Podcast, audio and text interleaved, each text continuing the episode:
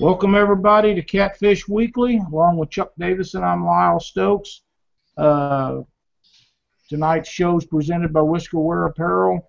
We have a couple of things to talk about um, before we get involved with our guest tonight. Um, you want to take off on that, Chuck?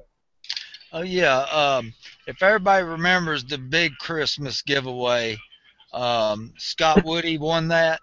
Um, he he's been on. He's been he's watched the show every night since we've been on. Uh, he always comes on, tells us how great a show we've done. He's really really a good participant.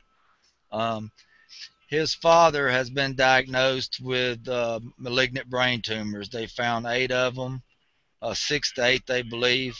He's got to go through ten rounds of radiation. He's already received three. Um, his father's name's Larry Woody.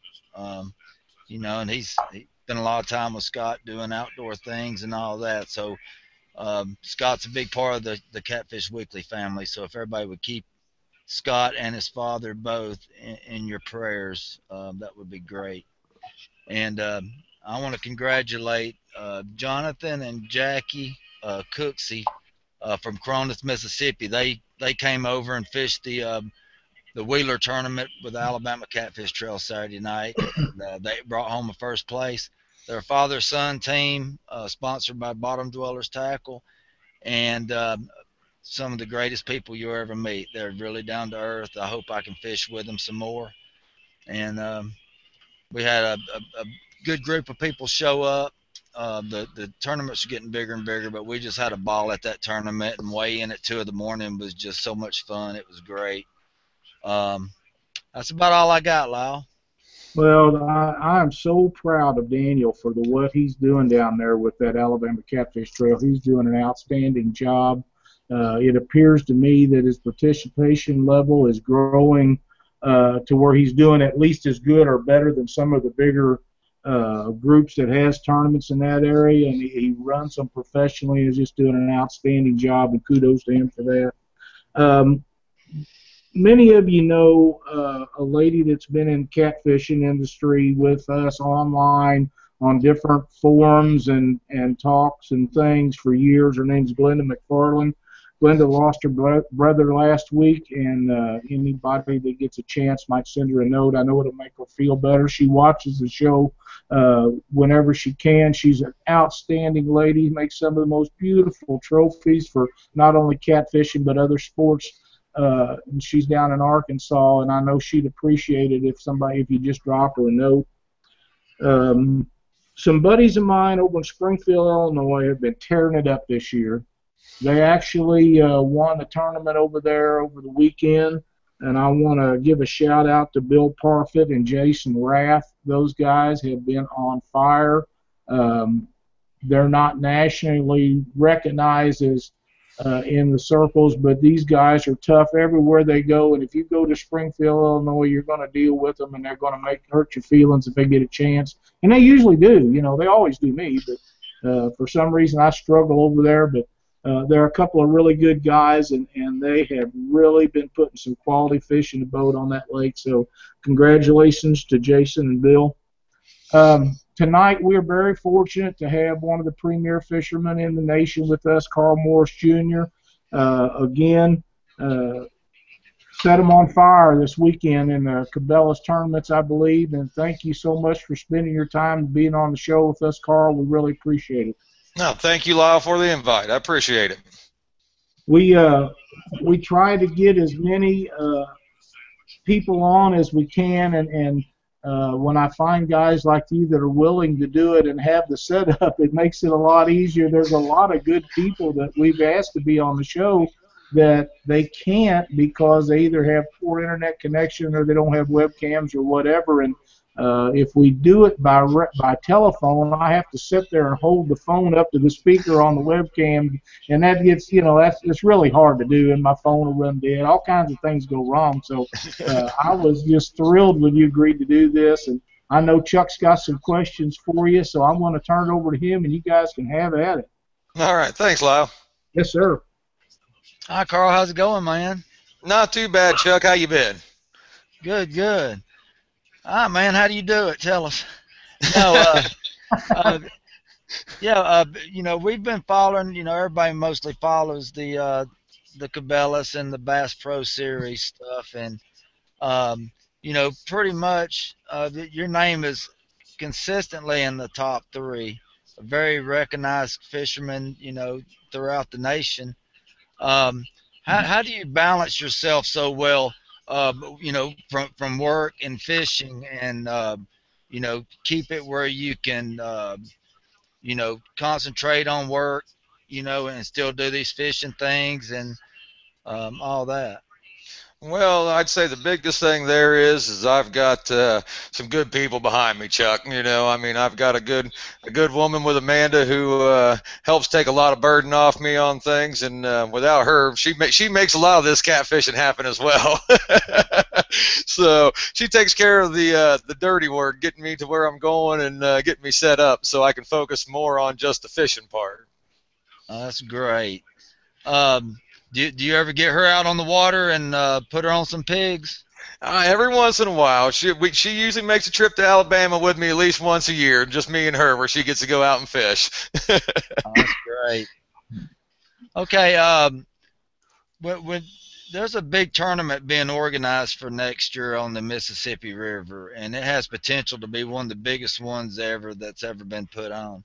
Um, what, what do you what do you think about the uh, location and the timing of everything on this uh, event that's being planned out there? What's your thoughts on it? Man, I think that uh, you know, right time of year it could be a big bite, could be a great tournament. I mean, you've always got the challenges of the Mississippi to deal with in planning an event that size. You know, water level, up, down, boat ramp access, and all that good stuff. So it, you know, be an interesting uh, layout to see how things. Uh, you know work out because unfortunately you're kind of at the mercy of Mother Nature and what she does months beforehand. You know as far as how that goes. But I tell you what, uh, that time of year it could be on fire down there and it could be a ball of fun. So I'm, I'm keeping my eye close on that one. I hear you. You know that's that's the kind of thing I like. You know the the Monsters of the Ohio. I've only been able to go once last year, and now I can't wait until every year I'm gonna be going. Um, you know the fishery's not the best in the world but anytime you can get together with a bunch of cat fishermen and go out and have fun everybody's got the exact same chance to do the same thing so you know everybody's on equal grounds anyway Oh, I tell you what, I, when I went to Monsters, it's been uh, four years back when I started going. I mean, that's always been one of our favorite tournaments every year. I mean, it's just it's been a well-ran tournament. Like you said, there's no other tournament right now you know, at least in you know my neck of the woods that I can get to, that you get that many fishermen from all across the United States that you know you meet a lot of good people, and I mean that's one of the things that I enjoy about catfishing is you know sometimes just the parking lot talks, you know, part of the best time. So I you know I, I enjoy meeting a lot of new guys, and you know I've learned a lot of things sitting at a tailgate at 11 o'clock at night in a hotel parking lot. um, when was your first time you remain, uh, remember being in any kind of your, uh, you know, a, a big uh, magazine article or a newspaper uh, ad or anything like that when, when it really when you really placed good in a catfishing or, or just plain out did an article on catfishing? Well, it was, it was after it was 2012. We had a pretty good season in 2012 where we won a few tournaments and uh, we got the Angler of the Year and the championship uh, through Cabela's that year. That was when I got to do the first In-Fisherman article. I know I was tickled to death when I got the phone call. You know, I'd never done anything like that. And, you know, that was that was uh, kind of like a crowning achievement at the time. You know, I was just that tickled me to death. So I'll say 2012 is when I did the first serious anything. So. Yeah, that's great. It's you know it's it was you know y'all just came out of nowhere you know by storm and um, it's great you know that y'all and the the Messingales and uh, you know a bunch of guys like that that are the best in the country you know when, when they all get to the same place together and get to compete against each other I mean it's just even if you're not there I'm like when are they gonna post the results you know um, you know, if we can ever get this thing on, on television and, and get it in front of people on Saturday and Sunday mornings when they're sitting around, um, I mean, it, it's going to be a hit. And I, I just cannot believe it has not got to that level yet. You see it every once in a while on an outdoor show or something, but man, if they could just do a tournament on, you know, just like the Bassmasters. Yeah. No, I'm tell I, I agree wholeheartedly. If you know if they could get you know if they could get monsters on the Ohio, you take that tournament setting right there. You know you you film that. I mean people would love to watch that. Now, you if you could get some of that size tournament down somewhere, you know, like you said, if you get that down in Alabama on Wheeler Lake, or you know, over the Mississippi River where you know they're pulling some big hogs out. I mean, people would tune into that. I really agree. It's just you know, there's been several attempts. Just it seems like nothing's ever got any feet underneath of it yet. Yeah. Um, what What's your favorite? Um, stop on the national trail. Uh, your favorite place to go that's you know got the best five fish limit where, where you can just really blow it out. Oh man, that that is that's tough. Uh, New Madrid, um, Crystal City, uh, Missouri. Um, Crystal City, Missouri is one of my favorite places to go. Um, we've been going there. We fished it with Cabela's. I don't know. It was 2008, nine, before we even knew what we were doing out there. I mean, we went to Crystal City the first time. I got on that river for the very first time, and I didn't know what the heck to do. I was tying so many leaders. I think we caught in three days. We caught one fish for five pounds, uh, yeah, I, I left there. Had a I hit a buoy going down, drifting down the river, wasn't paying attention. Got a red buoy, yeah, I, it was all bad. But uh, I that was my first stop, and I told myself then I was going to figure out how to fish it. And I finally figured out how to fish Crystal City. all right, I heard that. Yeah, there's some really good weights out that Missouri River. It's one of the you know best places in the United States to really go and uh, catch some really nice fish. Um, do, do you fish it uh, any local events besides the monster, the the Rising Sun, or any of those? Is there any of those tournaments you really look forward to every year that you make sure you frequent? I, I don't fish. The, I haven't got a chance to fish a rising sun. You know, no no reason. It just always been a scheduling conflict. I mean, I, I fish a couple local tournaments on some lakes up here. You know, they're not nationally known tournaments or anything, but uh, there's a couple channel cat tournaments that uh, I've hit for probably ten years now that I still go religiously hit every year. But uh, you know, none, none of the big ones around here at all besides monsters. Great. Um, so w- when you when you go to these uh, the the tournaments you have to travel the most you know when you try to hit uh, you know out the, the James River you come down and hit Wheeler uh, what how, what what kind of system do you set up where you say well I'm gonna try to uh, budget my my tournaments by two a month by three a month uh, how do you go about doing that to keep a good balance? Well, typically I look at the schedules. I, I, I usually predetermine the tournaments we're going to fish usually by the first of the year. Um, we sit down, we look at the schedule, you know, because I mean, you know, I run a landscaping company, so a lot of times my winter time, you know, is pretty well um, at the mercy of snow removal. So I can't do much in the winter, so and then spring is a little tough until I get into you know late April, early early May. And we look at the tournaments. You know, this year we was fortunate. We had uh, several Cabela's events right in our backyard. We had three on the Ohio River here. I mean, all within about 150 miles of me. So that you know that made this year we fished more tournaments this year than what we normally would, just due to the fact that they were so much closer for us. Um, but we predetermine it, like I said, at the beginning of the year and kind of nail it down so we can start studying the water all throughout the year. So. Yeah, the, the, I was going to ask you that. A lot of places I know, you, you know, you don't get to show up and do all the pre-fishing you want, especially if you go somewhere for the very first time. Um, do, do you get on Google Maps and uh, your Navionics and just sit there and study and look at the topographical and the and the everything? I, am probably actually a borderline freak with that. Um, yeah. um, you know, I, I spend many an hour on the couch with my iPad and my Navionics app, um, just staring at river, flipping back and forth, looking at contours, you know, and just, you know, a lot of times, you know, what like you know, last week we had a hundred miles of river we could fish from Memphis all the way up to Dyersburg.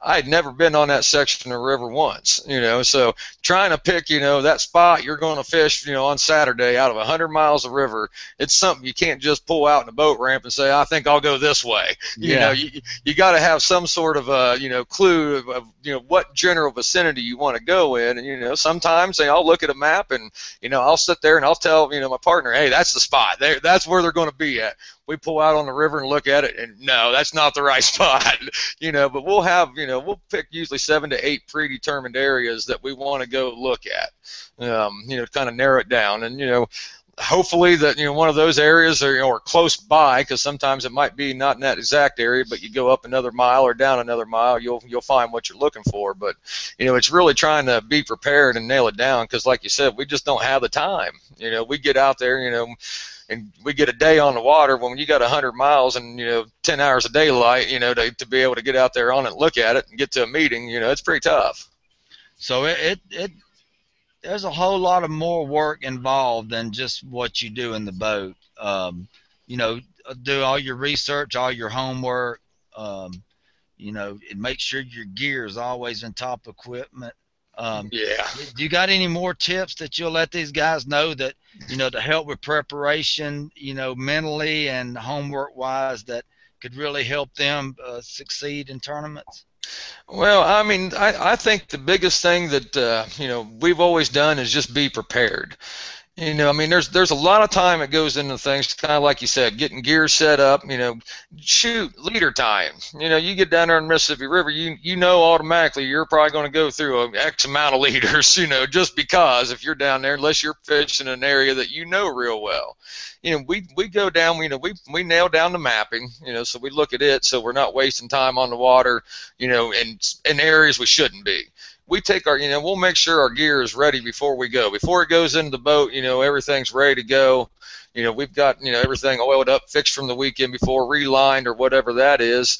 Sinkers restocked. You know, we've got everything set up that way down to tying leaders. I mean, you know, there you can lose a lot of time out of your pre-fishing day sitting there tying leaders and you know goofing around. If you're at a spot where you're trying to figure out how to fish them, you know, and you want to see if you're getting a couple pools somewhere, you know, you got to be ready to go. Well, if you ain't got nothing tied on to fish with, well, there's 10 minutes here, there's 10 minutes there. Next thing you know, at the end of the day, you wrapped up an hour and a half, you know, worth of wasted time. You could have been looking. So it's, you know, I guess I'll say just really trying to maximize all of our time and just being prepared and being organized, I guess. Yeah, that uh, that eight hours during that tournament just flies by.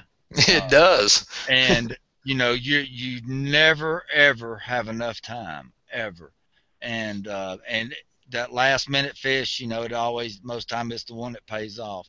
Um, could you let us know about um, when you first hit the water in the morning? How do you uh, go ahead and see the the way that you need to be fishing. Uh, you know, if you need to be dragging, drifting, anchoring, what bait they're going to want. How do you organize everything to you know to, to see what the fish want and how they're going to feed and all that stuff? Well, you know that that scenario will differ a little bit by body of water. I mean, you know, certain body of waters, you know, I pretty much you know know, you know what I'm going to do when I get there, you know, to a certain extent. You know, when I go down to Wheeler, you know, I know I'm pretty much, you know, there's not a lot of current, you know, at this time of year. We're going to be pulling baits, you know, dragging them through or suspending them, um, you know, more often than not. You know, when I go, you know, Mississippi River, we knew we were going to be, you know, either anchored down walking baits or you know drifting down and bouncing.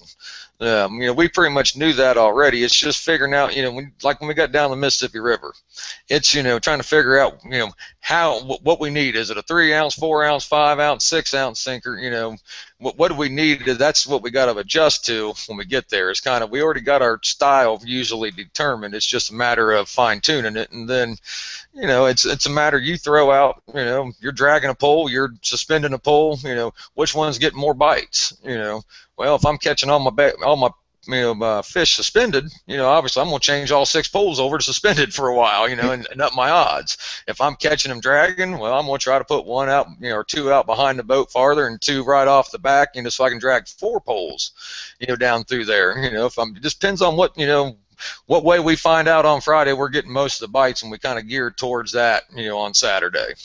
Yeah. What about uh, you know, you're talking about making adjustments. Um, and, and a lot of times, you know, there's things that'll happen that that makes that forces you to make adjustments, even that you don't want to make, as such as uh, cold fronts and current. Um, could you tell us about some uh, some major adjustments that you've made and uh, you know pulled off really good finishes by by making the right decisions and the right adjustments at the right times? Well, I, I you know, in my opinion, I think one of the biggest mistakes people make is, you know, everybody wants to throw out two pound of bait. they think the bigger the bait, the bigger the fish. Um, you know, me, I always look at a cold front when the pressure's up. You know, I'm always throwing smaller bait most of the time. You know, pressure's down, I'll go a little bit bigger. You know, and again, pre-fishing, you'll you'll determine that as well. But that's the thing. You know, I mean, you can be out there. Seems like one day they can be eating half skipjacks. You know, as fast as you can throw them out there. You know, Next day, they want the they want the smallest piece of bait you can put in front of them. We've got a lot of 40 and 50 and 60 pound fish. You know, actually on you know a piece of skipjack probably cut you know maybe an inch you know inch wide chunk you know at best. And we've got a lot of fish like that. You know, um, those are the major adjustments. Is usually the depth of water, because um, you know, especially you know, all of a sudden you're out there pre-fishing for a couple days, and you get a cold front comes through. Those fish that might have been sitting in 25 foot might move down to 35, 40 foot on that ledge. You know, those are the major adjustments. A lot of people get too set, you know, and fish in the same spot. You got to move with the fish, I guess. That's the that's the thing. I guess I would kind of say you got to move up and down with the fish. All right, that's some good advice right there. All right, Lyle, um, you got anything for him? I do, as a matter of fact. I've been kind of waiting on that, and you covered some of it. Um, Carl, I wanted to ask you. You know, we was talking about bait and stuff, and um, what is it that determines uh, if you change a presentation of a bait to fish? Uh, is it the fact that they're not hitting it one way or another, or is it the fact that one, you're using two different rig setups and one's working and one's not, or is it uh, whether you're seeing fish suspended or on the bottom, or what, what reason causes you to make an adjustment like that? Well, I mean, kind of all the above there. I mean, you know, a lot of times, you know, like I said, we'll, we'll, you know, we'll hang out as many poles as we can if we're in a body of water that we can, you know, fish six rods. You know, we'll, we'll end up with some chunk, we'll end up with some head, we'll suspend some, drag some, and you know, just as the day goes on, you just kind of naturally narrow that down. And you know, if you end up catching four fish dragging and you only caught one fish suspended, we're going to gear more towards the dragon. Same with the baits. You know, I mean, we'll hang all different kinds of baits out. You know, we'll we'll have one pole that'll have, you know slab on it. We'll have another pool with a you know baby piece of bait on it. We'll have a small little chunk on one. We'll throw a gut pocket on one. Whatever you know, just try to you know throw a mess out there and figure out okay they keep hitting on the the head and the big midsection today. You know, and we'll throw that on Saturday. Some days it's just chunk. I mean, you know, I think some guys get too caught up on fishing with a head all the time and think that's what they got to have. We, you know, some days they like chunk. I guess they're no different than us. Some day we like this. Some day we like that. So. exactly right. When you go to a tournament, say uh, we're going to Monsters of Ohio, and I, I, know that you'll be there. I feel like you will. Um, yep. How far are you willing to go from a takeoff point to fish? Um, typically, I keep a 25 mile range. Um, you know, I mean, I my boat for one, you know, it, it'll do about 35, 38, but it ain't the fastest boat in the world. I sacrifice a little comfort for a little speed in her.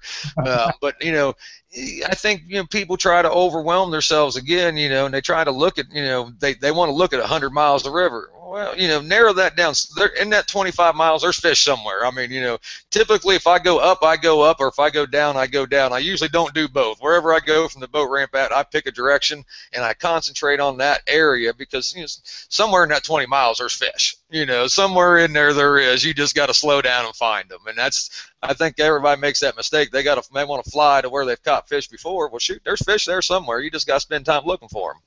Well, I agree, and I think that is all. That is very true. That that people will go to a place and they'll get on some fish, and next year they'll they'll spend the majority of the time in that area. Instead, and you, know, if they're not there, they're not there. They're and not there.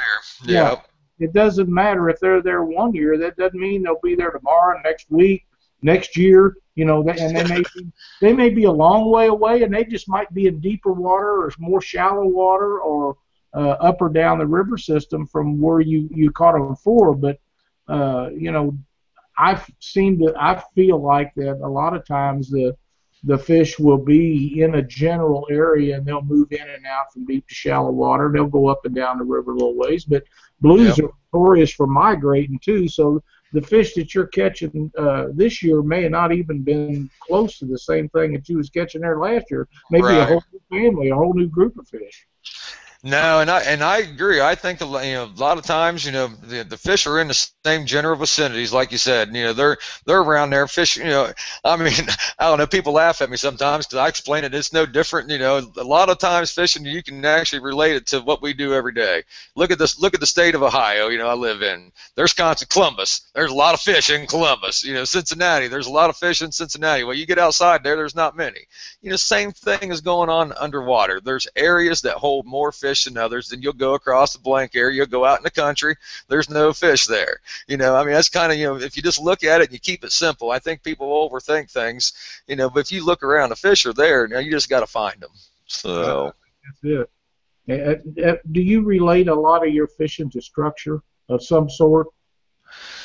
Uh, typically, yeah. Um, you know, I, I like to I look for structure more often than not, but you know, you also can't get hung up on that. You know, just like last weekend, we, we found those fish on a mud flat. There was there was nothing. You know, the structure was down about uh, about a half mile from where we were fishing at. Um, we looked at them on Thursday, and you know, we saw quite a few fish down in the treetops down through there.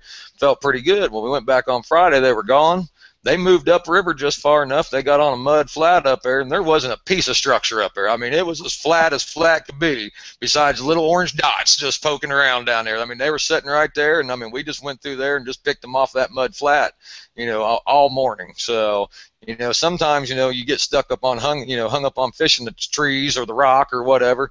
You know, sometimes guys forget they just go just a little bit up from where they should be at. Just you know, expand your area a little bit, you'll find them.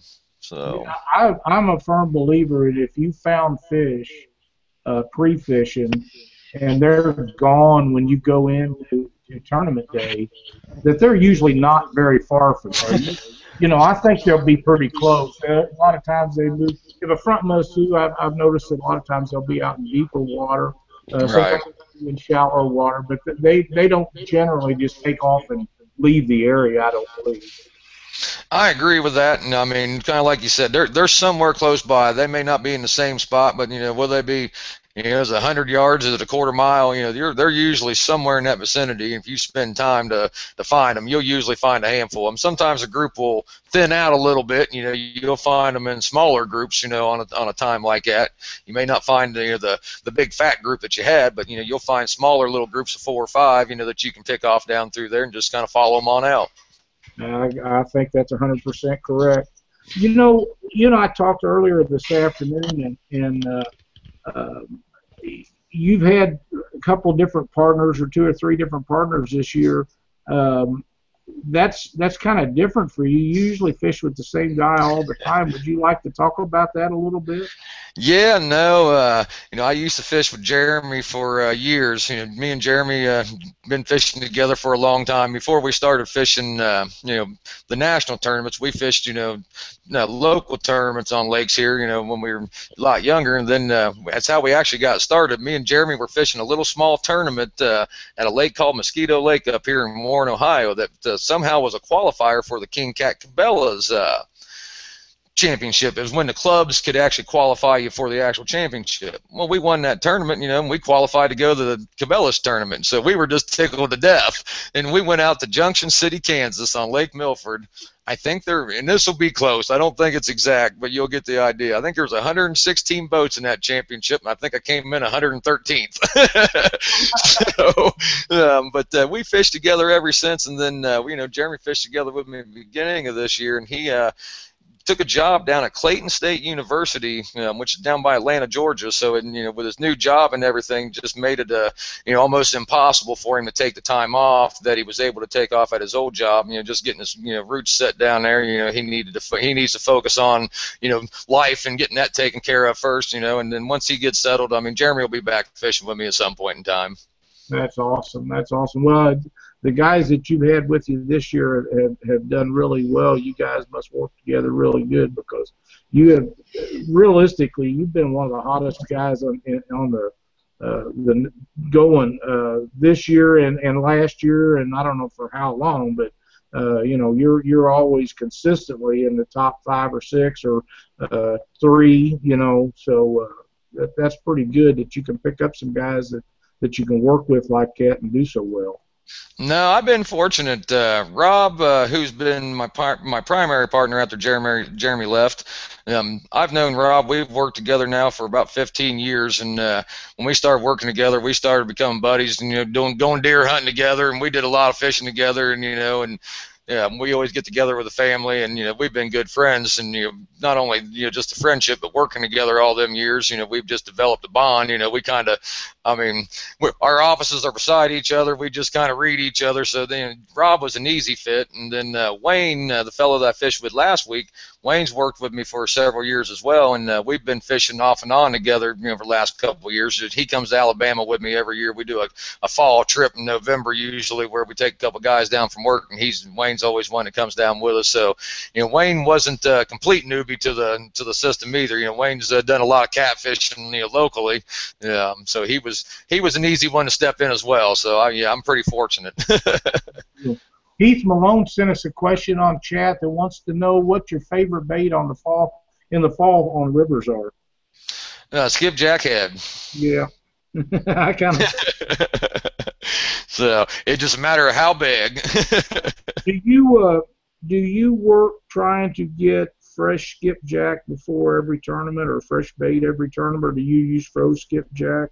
Um, I if I will move heaven and earth to get fresh bait if it's possible. Yeah. Um, very rarely will I go with you know frozen. I mean, there's been times where it has, and I've done really well in tournaments with frozen bait. I think it's uh, you know, it depends on how the frozen bait was picked up, kept, you know, and iced down and froze and everything. To me, makes a difference. And uh, you know, if you can get some good quality bait, which I'm fortunate enough to do from some fellas out of Alabama, that uh, you know, I don't I don't mind using the frozen bait. But uh, again, you know, even if it's a shad tournament tournament or a skipjack tournament, I will move heaven and earth to get bait. You'll see me. I'll run 250 miles to get bait at times. So. uh, there's times when I don't think it makes any difference. They'll eat anything, and there's other times when it has to be very specific, and it has to be. If it's not fresh, you're not going to do anything at all. And the tougher the fishing is, the more important that is to me. Yeah, and I tell you, I don't mind in spring as much. You know, it seems to be in spring. You know, frozen will, you know, kind of like you said, some days it don't matter. I think frozen performs, you know, better in the spring to me. I think because you know, usually at least up around our neck of the woods, anyways. I can't speak for down south, but you know, we usually have a shad kill off.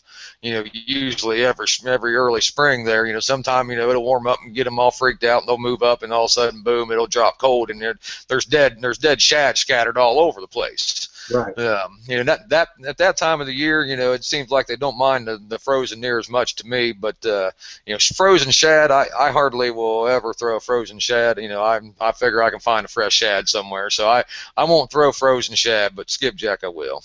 Yeah, fr- frozen shad. I don't even want it froze overnight. I, I it just gets so soft and.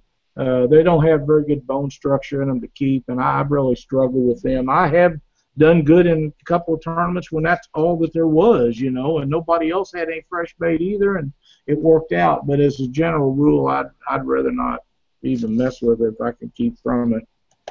Um, or is what's the next big tournament you're headed to? Um, we're actually fishing uh, Cabela's tournament this upcoming weekend. It's in Morgantown, West Virginia. Um, it's uh we've fished it for years. It's close. It's on the Monongahela River. It's you know it's not a big fish river. It's a uh, you know a couple good flatheads and some nice channels will come out there. Um, but it's it's always been close to us, so we fished it every year. We're going to hit that one, and then uh, after that, uh, looks like. Um, the Cabela's Championship will probably be the next one there in uh, Gallatin, Tennessee, that will get a hit. So that's outstanding. Are you looking forward to going down and seeing Aaron Wheatley at Monsters on the Ohio? You know, you know we are. Yep, we'll be down there. I'd I'd like to sneak in and do a little pre-fishing uh, down there, see if I can't do a little better. I seems seems to be I can catch fish everywhere else in the world but Owensboro, and uh, I had a good one last year that I lost, but uh, we'll see if I can't do something different this year. Because right now, that's the one one tournament that I've struggled in. That you know how you always got that one that just seems to whoop you. That's been mine, and I'm bound to determine to do halfway decent in it sooner or later.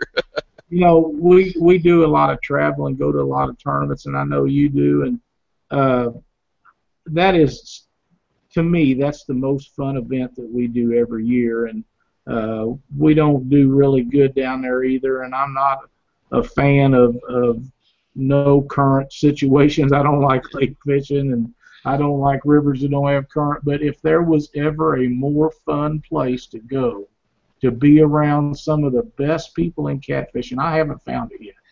No, no. I mean, like you know, when I when we first started fishing Summit Championships, you used to get a similar turnout, you know, and get a hundred boats and get to meet all the people. But those, you know, the national trails have kind of, you know, faded down a little bit. You know, Aaron's put together a good thing, and he's proved to the world, you know, if you put together a good tournament, you run it right, you take care of things, people will come. You know, I mean, you just think if you know think if Aaron had a body of water like you know Wheeler or you know on the Mississippi River where they were pulling big hogs out, you think you know think of the people that would show up then. I mean, look at the turnout we get now. I mean, woo wee, that thing could be a monster. Really, be a monster. Absolutely, absolutely could. He and he he worked so hard at, at making that work work for him, and uh, the whole community is behind him. He just couldn't ask for a better deal. But I, you know, I've talked to George Young a couple of times, and I really believe that he has got it going on down there, and I, I look for that to be a huge event. I uh, can't hardly wait to get down there. I've never fished that far down on the Mississippi River, and I've fished Mississippi River my whole life, but I've never been that far down it.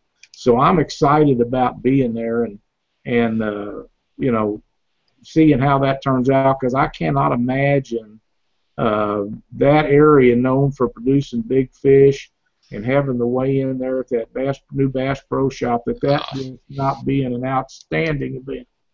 That, like I said, I'm looking forward to that because uh, you know that time of year, that tournament could be just you know on fire. And I mean, yeah, like you said, the appeal of being able to weigh in in front of Bass Pro, that you know, I mean, you you could have a pretty big turnout down there, and that could be you know for for the guys weighing in, that could be a big thrill, and it also could be you know for the people watching down there. I mean, that's that place is liable to produce an 80 to 100 pound catfish. You know, it's liable to produce a few of them down there as possible.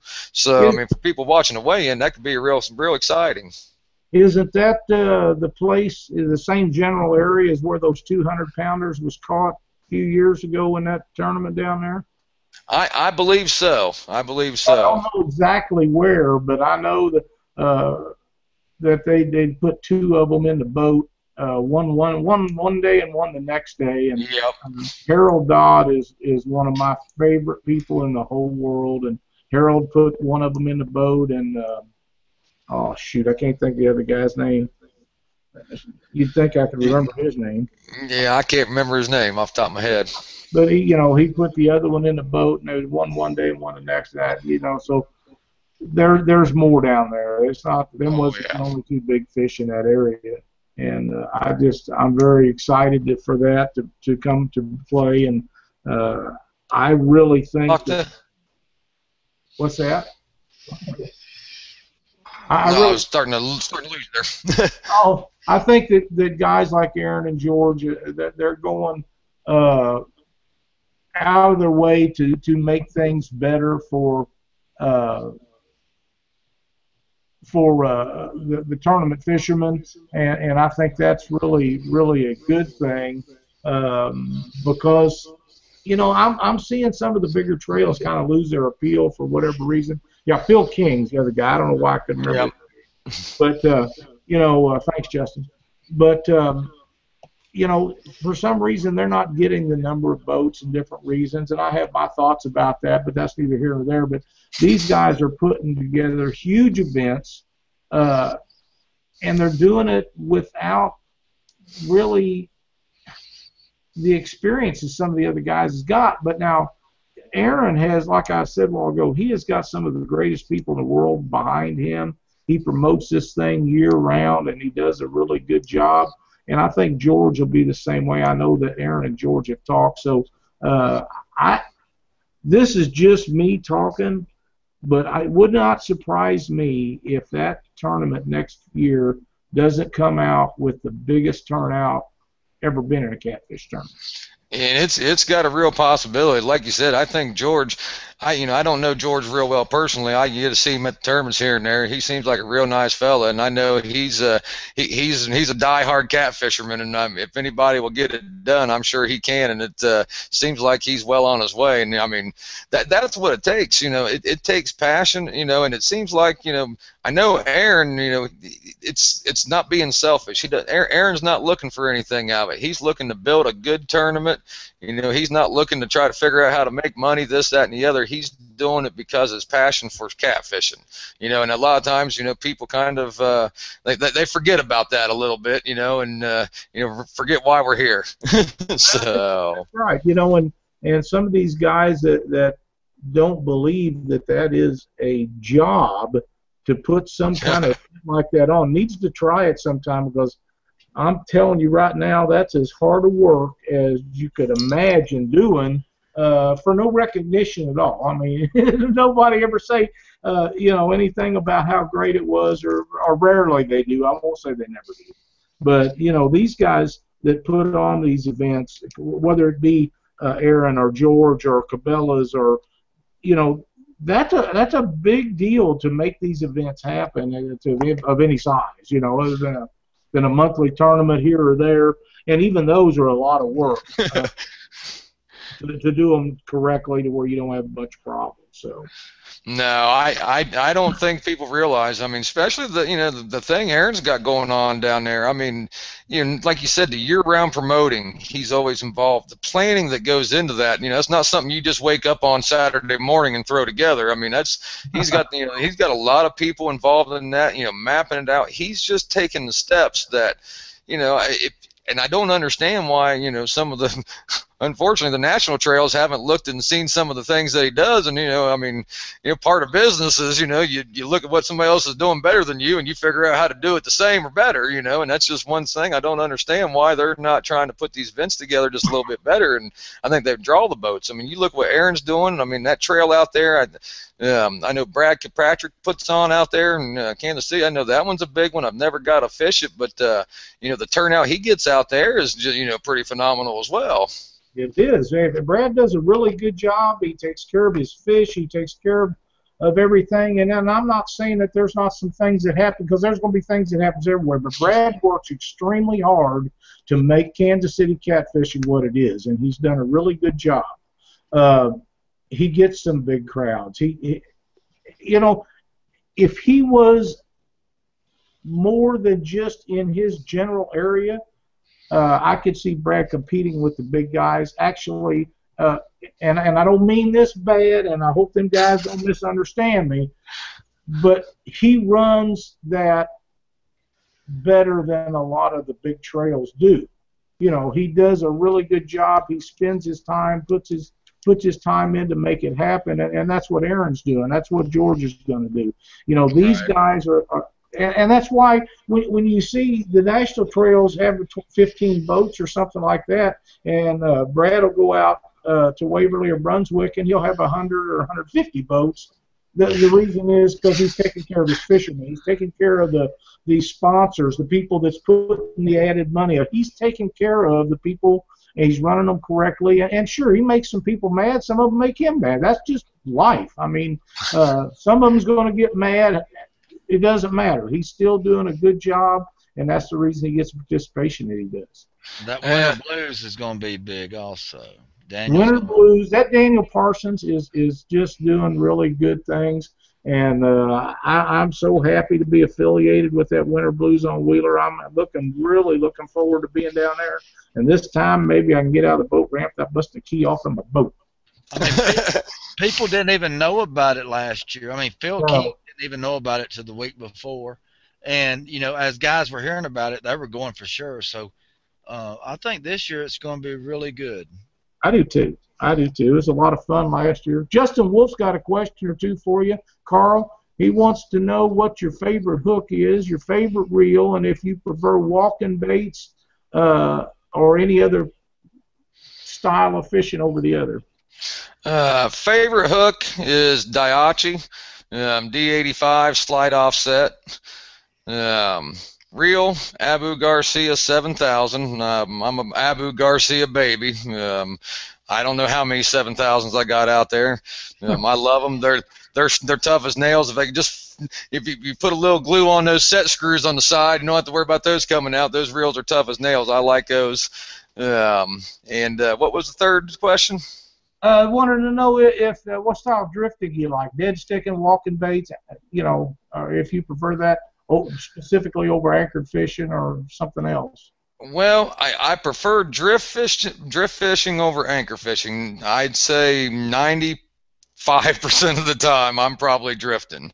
Right. Um, now the style of drifting, I will, you know, that that'll be depending on the water that I'm fishing. You know, um, you know, I, I, I don't mind any of them really. Um, I like walking bait. There's there's nothing like walking some bait back and getting a big old 50 or 60 slamming on it. You know, but uh, you know also you know sometimes you know drifting uh, you know suspended is where they're at, and I mean you know there's also something about drifting down through there and just watching that rod. You know, it's got sitting over there 90 degrees outside the boat, just hit the water. so you know, I mean there's something about that too. So I mean drift fishing is the way to go for me, but uh, you know the style, like I said, that really is determined by which body of water I'm on. So I, I have an anchor in my boat. You you ask anybody, they laugh all the time, and they, they don't even think I own one because I mean, even in the, even in the wintertime, I'm still drifting. So you know, I know there's the, the theory you can't drift and catch fish, you know, under 50 degrees, but uh, I, I'm here to tell you that's that's that's wrong. do do you uh, take a lot of people out and show them how to back bounce and, and walk baits and stuff? Um, I've had a few people out, but I mean, I, I can't say I've had a lot of people out on the boat. But I mean, I've talked to a lot of people in the parking lot and try to give them, you know, try to give them all the information I can, you know, because you know, I, I, I know when I first started, you know, some of the guys, you know, I, I wasn't very good and didn't know what I was doing, and uh, you know, just like I said, I learned a lot staying at the tailgate of a truck at five o'clock, you know, or eleven o'clock at night, uh, talking to people. You know, I tried to do the same for guys. You know, I try to give them all the information I can. So I try to, I, I try to give them. It's not the same as being out on the water, but you know, at least it'll help narrow some things down for them a little bit. Absolutely. Well, the point I was getting at is one of the best, the most favorite things is to for me is to have somebody that's never been out and showing them how to bounce behind the boat as you're drifting down that river. And a, even if it's a 20 or 30, hits that thing and, and watch them because they think that rod's gone. Yep. When they slam into it, they think it's gone, and man, the look on their faces is simply amazing. I enjoy that as much as I've seen them catch the fish because they can't believe how much power that fish has got and they're trying to hold on that rod. They forget about reeling. It's just a matter of self-defense to keep from losing it, you know. Well, and see, I've I've actually had you know with that I've you know with Wayne and Rob I've I've taken both of them on their first trip down the Mississippi. Uh, Rob went with me um, a couple years ago and fished the uh, Bass Pro Championship because uh, Jeremy couldn't make it, um, so he got a chance to go down there. That was his first trip to Mississippi, and yeah, when when he you know he was figuring out you know started out you know kind of bouncing the, the right behind the boat, and he started figuring out to get it out. Yeah, that's uh, I got to see him catch. I think he got a 40 that trip down there, and I know he was tickled to death. And then Wayne, uh, fellow that was with me this weekend, this was his actual um, second trip to the Mississippi. He went to Crystal City and fished with me once before, and then he got down there and you figure pre-fishing, he nailed that 53. And yeah, that uh, you know, being being with both those guys on their first trips, you know, down to the Mississippi, I mean, that was that was fun time. You betcha. Let's see, we got another question in here from Scott Woody. What size line do you use, and do you prefer braid or mono? I, I use braid. I use Sufix uh, 832 braid, um, 80 pound, and uh, usually use um, you know, 50 pound uh, mono leader. I, I run Cajun line for my mono leader, and I run 50 pound Cajun. And then, uh, depending on what body of water I'm fishing, I've got several different. Uh, if I'm dragging or using a three way, you know, on, on my sinker line, I've got you know some some 20 and some 30 pound, and I got some heavier stuff like we use down in Mississippi on my leader line. So. Do you uh, you say you always use Cajun for your leaders? Yep, I, I mean that's what I like. You know, I think you put ten people in a room, you get ten different opinions on leader line, but uh, that's always been it's been tough for me, and I it don't lose fish on it, so I'm happy with it. But it ain't broke, don't fix it. exactly right. That's exactly right. Yeah, I'm, I'm a firm believer if something is working, there's no sense of trying. You know, and I'll always try stuff, but I usually end up going back for something I've never had any issues with because, uh, like you say, if it ain't broke, there ain't no sense of messing with it. Just keep on doing what you're doing, and and uh, that works out the very best for me. Well, you know, again, it's you know, one, you, know, your rods. You know, once you figure out, you know, your rod, your reel, your your line, and everything set up, don't worry about it. You know, if if you don't need to change it, don't worry about. It. A lot of guys, oh, there's a new leader line. I want to go use this. Well, you know, you're, again, you're taking time away from actually focusing on, you know, if you're tournament fishing, you're taking time away from trying to figure out, you know, the water you're on. You're worried about your rod, your equipment. You know, focus on the fishing. And I mean, yeah, I mean, I just try to I don't try to overthink anything. I don't try to overcomplicate it. I just, you know, I mean, there's been a lot of people fishing for a lot of years before us, and they've been catching a lot of fish. Yeah, you try to do new things and get better at the techniques that they've already established, but that's just it. Somebody else has already established most of the techniques. You just need to fine tune yourself with them. I agree 100%. I really do. That's that's uh, some. Do you when you're back bouncing? Are you using circle hooks or are you using different style hooks? I'm using circle hooks. Back um, Yep. Yep. Okay. Nope. I, I, I bounce it right back to them, and you just hold that rod in your hand and just let them take it. I've done it that way. I, there's something about when they hit that, I just like to, you know, lay it on a little bit. and see, I, I just kind of, you know, as I've been teaching the guys, you know, once they feel that little tap and they gets ready to go, you know, you just hold it. You don't move. You just, you know, just kind of pretend you're the rod holder. And you just hold, hold it, and that circle hook will set itself. That's you exactly know. what happens. That, that's for sure. It's, they're a lot of fun. Uh, back bouncing is is fun to do, and if the fish are cooperating with you and you get into several of them a day, it's a ton of fun uh, yep. And and I believe that it's like anything else. You just present the bait in front of so many more fish than any other way I know of to fish that it works very well. You know, it just does. But there's some thing, there's some days that uh, we just don't. You know, for whatever reason. And last weekend was one of them. The water was dropping and fish was tough, and uh, you know, not this past weekend, weekend before, and you know, we anchored up on fishing, done really well, but uh, you know, there's days when anchor fishing just don't produce, and and uh, you're just wasting your time. Uh, I like walking baits, I really do, but sometimes that doesn't work for me either, and and that's where you have to adapt and go to a different uh, outline of things, and uh, maybe your rig's wrong, maybe you need to use a, a, um, a uh, float or something is suspended a little higher off the bottom. And, and I think people are afraid to try things but if you're not in if you're in fish and they're not biting I believe that you have there's a reason they're not. And mm-hmm. a lot of times I think it's because the bait's just not presented to them the way they want it no, and, and that's just it, and that's kind of you know, you know, pre-fishing. You you know, you got to throw out a lot of different styles you know, and you got to figure out which one of those is working. I, I agree. Bait presentation is, you know, it's key. You know, whether you're dragging it, whether you, you know, like you said, you know, whether you got a float on it, you know, lifting it up off the bottom, whether you're suspending it, you know, you you got to figure out, you know, which way is, you know, turning them on that day. I mean, because you know, you, what worked for you Friday. I mean, I've I've sat out there and you know drag around and catch fish, you know, wheeler, you know, pulling baits, you know, 50 yards behind me, caught them all day long. Went out there and did the same thing the next day, couldn't catch a fish, but you know they'd moved up. You know they were they were hitting suspended bait that day. You know, I mean that's you know they they they do change. You know, I mean sometimes it's overnight. Sometimes you can follow the same pattern for two weeks. You know, I mean I I haven't figured that part out yet to explain to you why that that happens like it does, but it just you know. Um, you know, you just got to be open-minded when it comes to it, you know. But yet, but you still, you know, you, you still don't want to overthink it. The guys really overthink it a lot. You know, you got to have your four or five, you know, styles, you know, and, and try to get good at those different ways of fishing. Because I mean, some guys spread themselves so thin, they're they know how to fish all of them, but they're not any good at any of them. I agree. I agree, and and the ones that's got it figured out in two or three ways, uh, you know, they're always going to be on fish and do really well. And um, what works one day may not work the next day. And if you're able to adapt and find what's working each individual day, I think you're ahead of the game. yeah, and, that, and that's just a trick because you know, I mean, and I think we're all we all do it. Sometimes we get stubborn, and you know, we we're setting our ways to a certain extent, and we you know they're, they're going to bite this, you know, they're going they're going to hit it, you know, and then come ten o'clock in the morning, you start thinking, well, maybe I was wrong, you know, and you start you know switching up at that point. But uh, no, I mean that's just it. I think guys just you know just try some things, be open minded. You know, I mean, like you said, some guys try too much, some guys won't try nothing. so just find a happy medium of it all, I guess. Yeah, that's exactly right.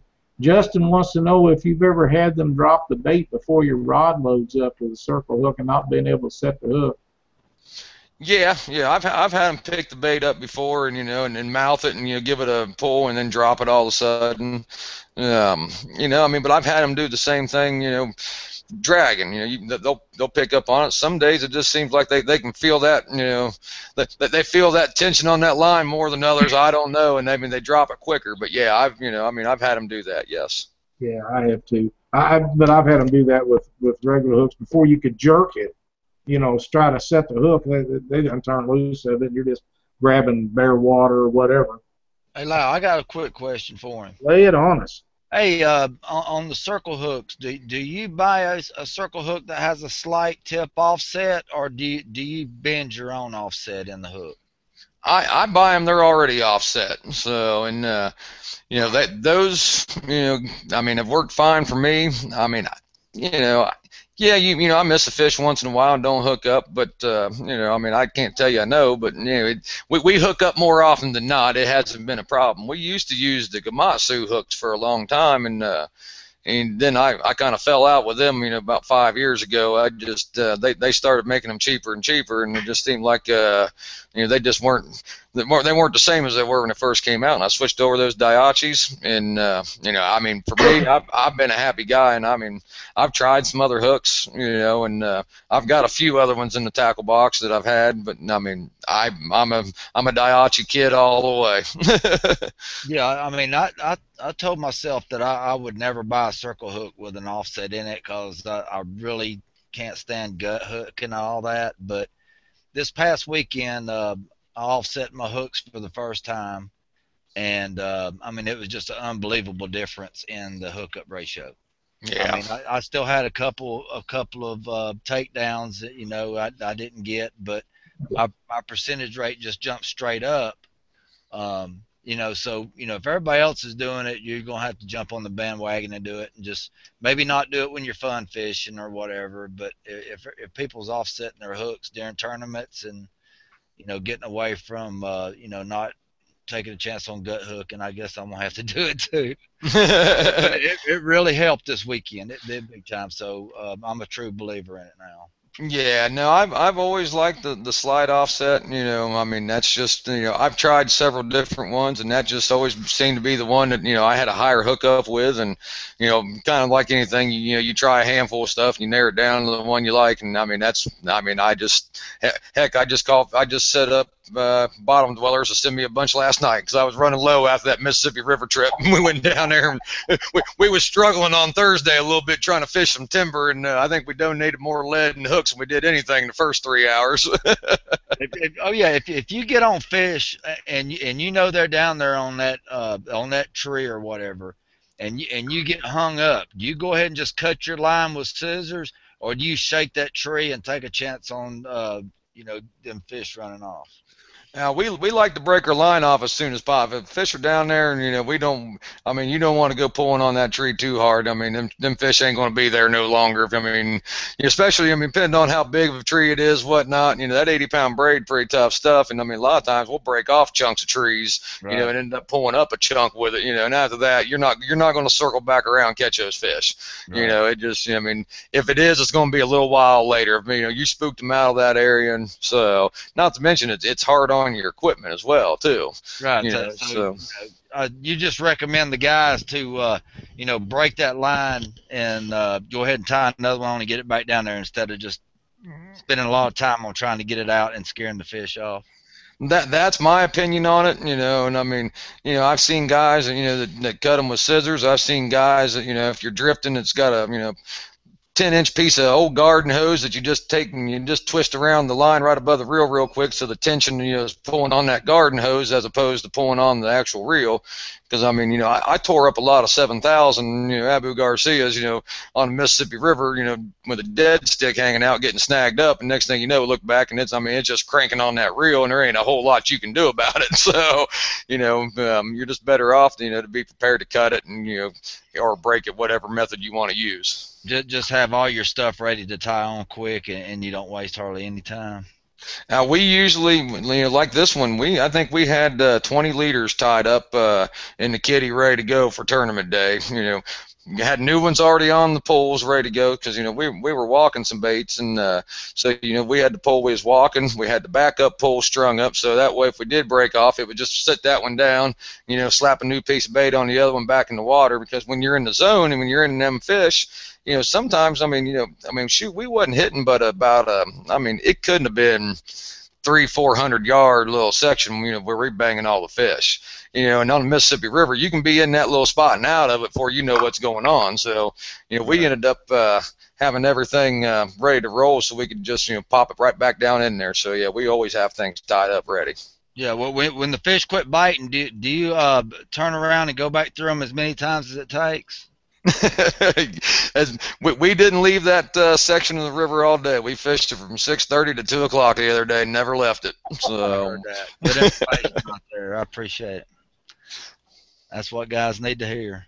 That's that's that's great information. Um, Jason Mitchell wants to know what your favorite area is to drift on a river. Oh man, that's that's tough one. Uh, you know, usually um, I I like to start you know out on the river. Um, you know, depending on which you know which river. That's a hard one, man. I I, I go out. You know, if it's a new river like down here, I mean, I started looking in the bins, you know, for the fish. You know, that's usually where I'll start at. Um, you know, work my way on down into the straightaway. You know, because I mean, not, they're not always in the corners like everybody thinks. You know, I mean, I've caught a lot of fish that you know are sitting out there in the straightaways that people just drive right by. Um, so you know, that's a tough question, but I'd say I'd start in the corners, and you know, and I usually start in about uh, anywhere from 30 to 60 foot of water, depending on where I'm at. You know, I'll start. I usually don't go no shallower than that. I'm I'm a deep water type of guy. You know, I usually you know start 30 as my shallowest. So. Right. Uh, Greg's in chat wants to know what kind of boat do you use? Uh, 2008 uh, Triumph center console with a 150 Yamaha on it. That's that's like uh, Justin uh, said made a post on here that he that's a large bay boat, and that is basically what it is, isn't it? What's that? A bay boat, large yeah. Yeah, it's a large bay boat basically. It's just uh, it's got a deeper V on it, you know, than a bay boat. You know, it's got a good V hull on it. Then it's got kind of the the, the flat bottom back on it because it's only got an 18 inch draft, but yet it's got a big nose to cut through the waves. So, like I said, it, you know, we I bought it up on Lake Erie. You know, it's made to tolerate you know some pretty windy conditions, and that's one reason I got it. Like I said, I sacrifice speed for comfort. You know, it, it's a safe boat being out there on you know any of the rivers. You know, it can take a beating. You know, I'm not worried about anybody falling out of it. You know, it just it you know to me it's just it's safe, and I'd rather sacrifice a shade of safety for you know the fastest boat in the tournament. You know, and if you nail down your water, you don't need the fastest boat in the tournament.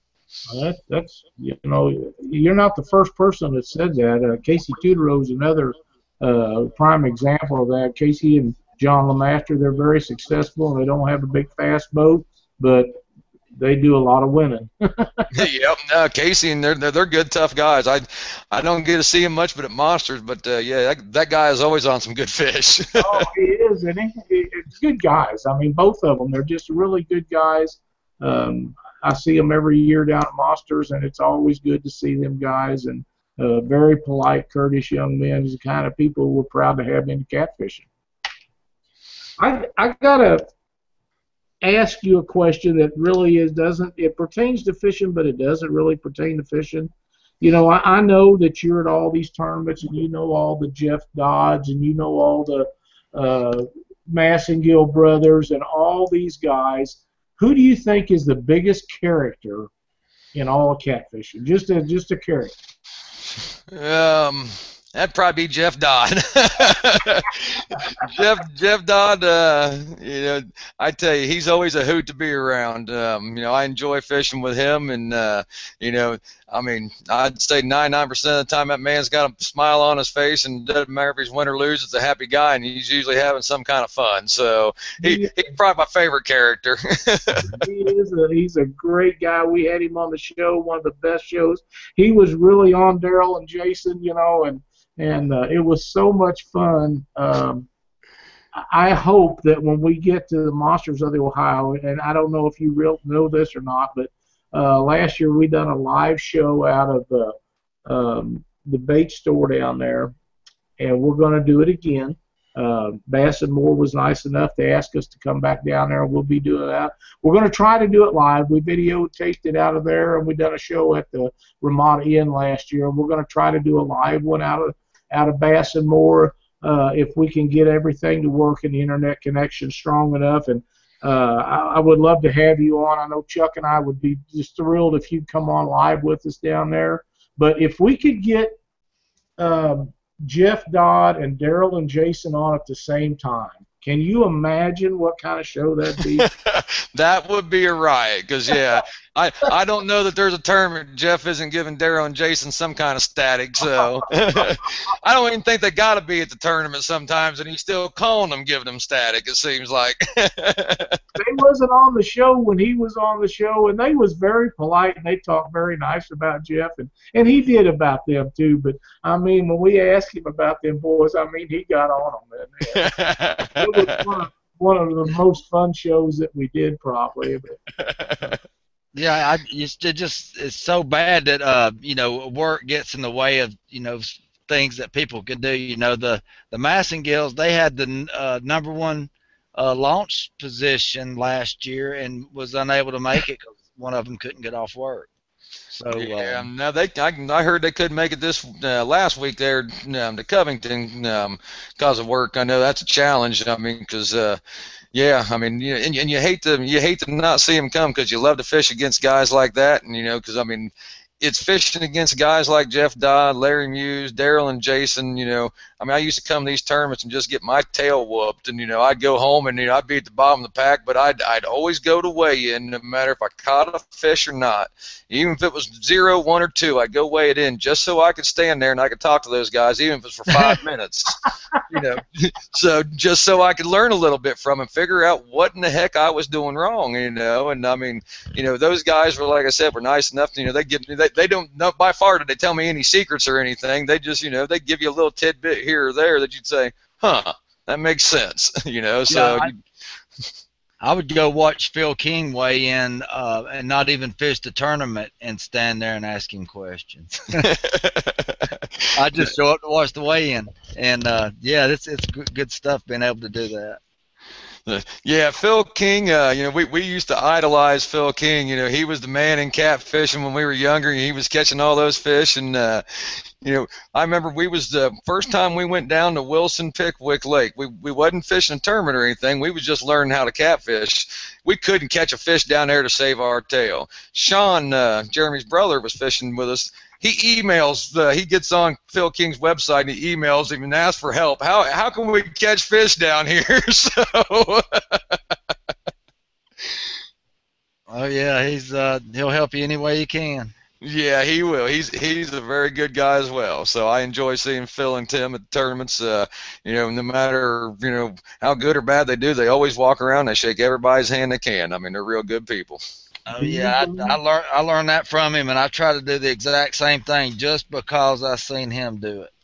I'll do shake everybody's hand. That, that is one of the things that separate the catfishing uh, groups from some of the other sports.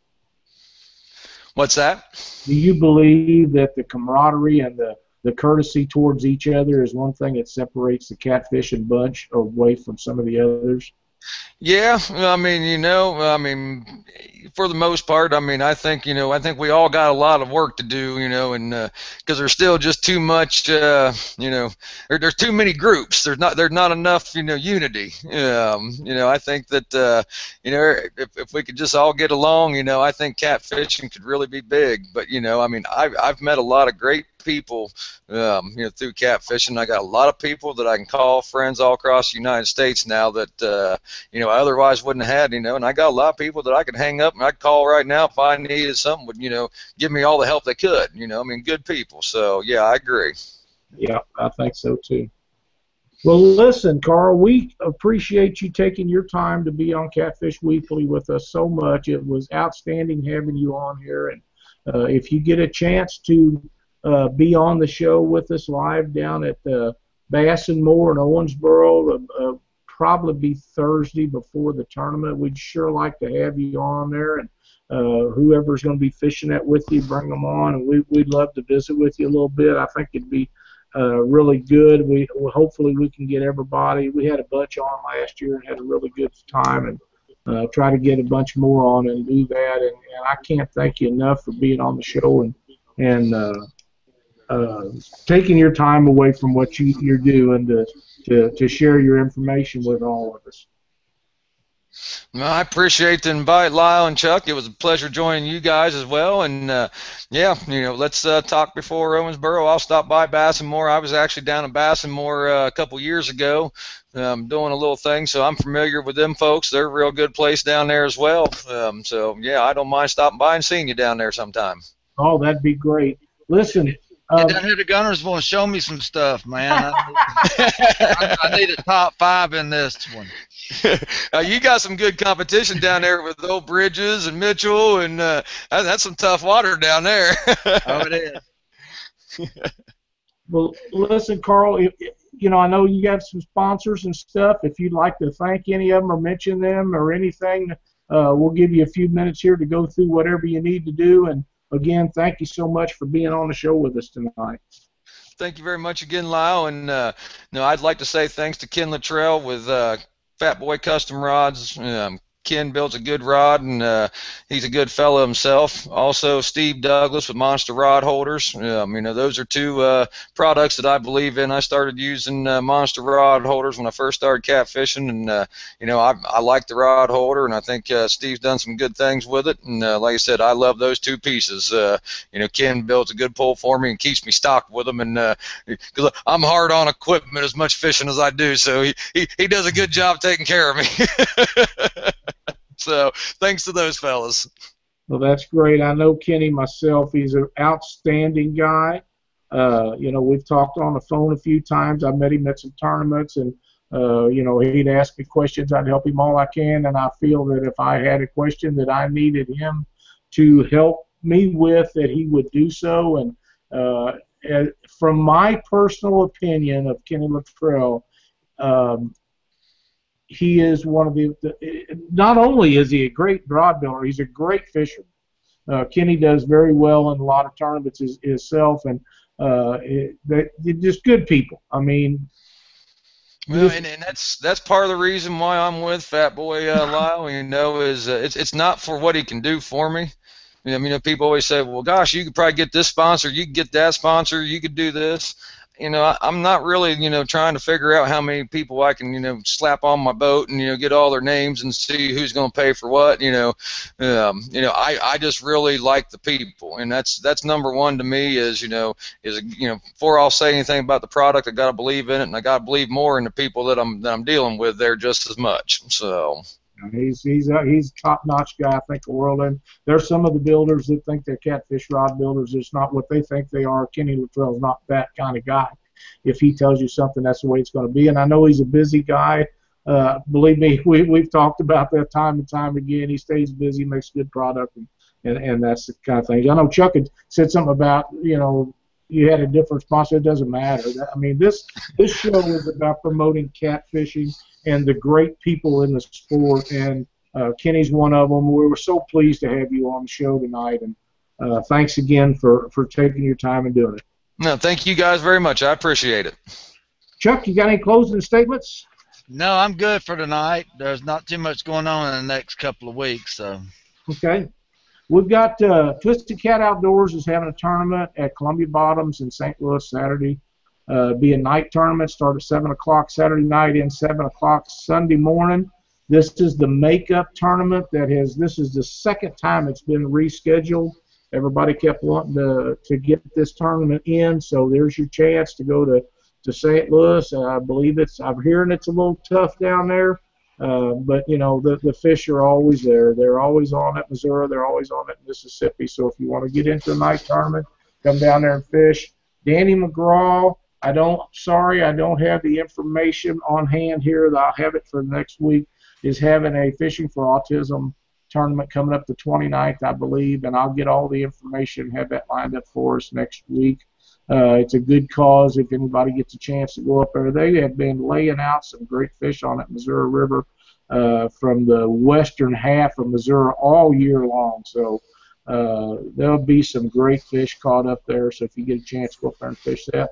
I believe that's all I have for this week. I want to thank everybody in chat and thank everybody for watching the show. Carl, thank you so much. Look forward to seeing you all down the road.